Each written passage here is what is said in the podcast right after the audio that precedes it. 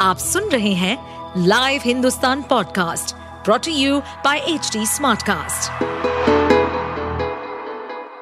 नमस्कार ये रही आज की सबसे बड़ी खबरें खालिस्तानी निज्जर की हत्या को लेकर कनाडा को पाकिस्तान पर भी शक आईएसआई एजेंट से की पूछताछ क्या कनाडा भी मान रहा है कि खालिस्तानी हरदीप सिंह निज्जर की हत्या में पाकिस्तानी खुफिया एजेंसी आईएसआई का हाथ था? यह सवाल तेज़ी से उठ रहा है, क्योंकि हाल में ही कनाडा में राहत राव नाम के शख्स से पूछताछ की गई है। रॉयल कनाडा माउंटेड पुलिस ने राहत राव के दफ्तर पर जाकर पूछताछ की है। राव को कनाडा में आईएसआई का एजेंट माना जाता है। सूत्रों के मुताबिक कनाडा पुलिस ने राहत राव से कहा कि वह अपने सोशल मीडिया पेज से सारी पोस्ट डिलीट कर दे। कनाडा पुलिस ने राहत राव से पूछताछ की वजह नहीं बताई है, लेकिन माना जा रहा है कि निज्जर की हत्या को लेकर ही उससे जानकारी ली गई है। चंद्रयान पर इसरो ने दी बड़ी खुशखबरी, अब भी काम कर रहा है एक पेलोड। चंद्रयान तीन के लैंडर और रोवर के जागने की उम्मीद अभी इसरो ने छोड़ी नहीं है। 22 सितंबर को चंद्रमा के दक्षिणी ध्रुव पर सवेरा होने लगा था। इसके बाद से ही इसरो को सिग्नल का इंतज़ार है। अंतरिक्ष एजेंसी का कहना है कि आखिर पल तक उम्मीद कायम रहेगी। अभी चाँद के इस भाग में रात होने में एक सप्ताह का समय है। हालाँकि इसी बीच इसरो ने एक बड़ी खुशखबरी दी है। चंद्रमा पर भेजे गए रोवर और लैंडर भले ही अभी सो रहे हैं, लेकिन उनके ले जाने वाला ऑर्बिटर अब भी चंद्रमा के चारों ओर चक्कर लगाता रहेगा। इसरो का कहना है कि इसमें लगा पेलोड शेप अभी लंबे समय तक चंद्रमा और पृथ्वी के अतिरिक्त भी कई जानकारियाँ देता रहेगा। इससे दूसरे ग्रह पर जीवन के बारे में जानने में भी मदद मिलेगी। राजस्थान में बिना सीएम फेस के उतरेगी भाजपा। कैसे वसुंधरा राजे को भी किया खुश? राजस्थान विधानसभा चुनाव में भाजपा ने किसी नेता को सीएम फेस घोषित किए बिना ही उतरने का फैसला लिया है।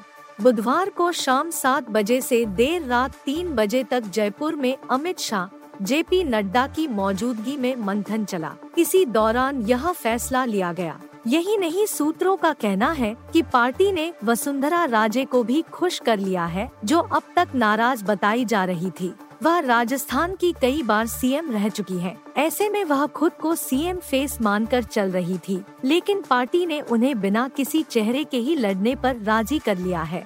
खबर है कि उन्हें यह आश्वासन ज़रूर मिला है कि टिकट बंटवारे में उनकी राय को महत्व दिया जाएगा।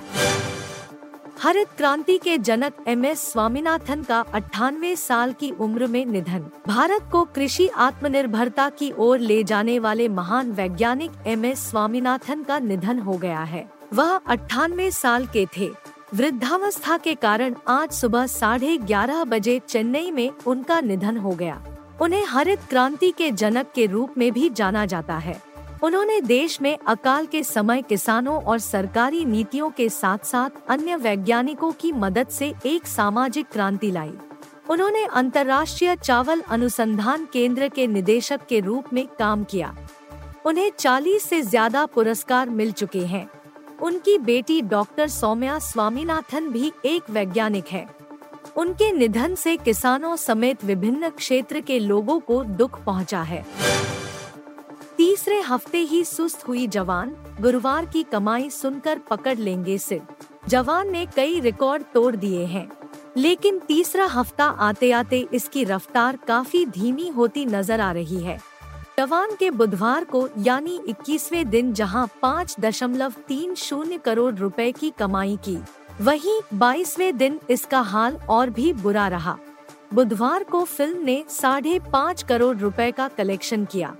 वहीं रिपोर्ट के अनुसार 22वें दिन चार करोड़ का कलेक्शन कर सकती है।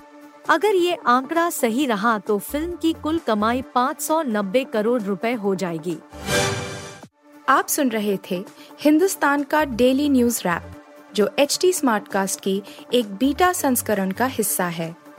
आप हमें फेसबुक ट्विटर और इंस्टाग्राम पे एट एच टी या podcasts@hindustantimes.com पर ईमेल के द्वारा सुझाव दे सकते हैं।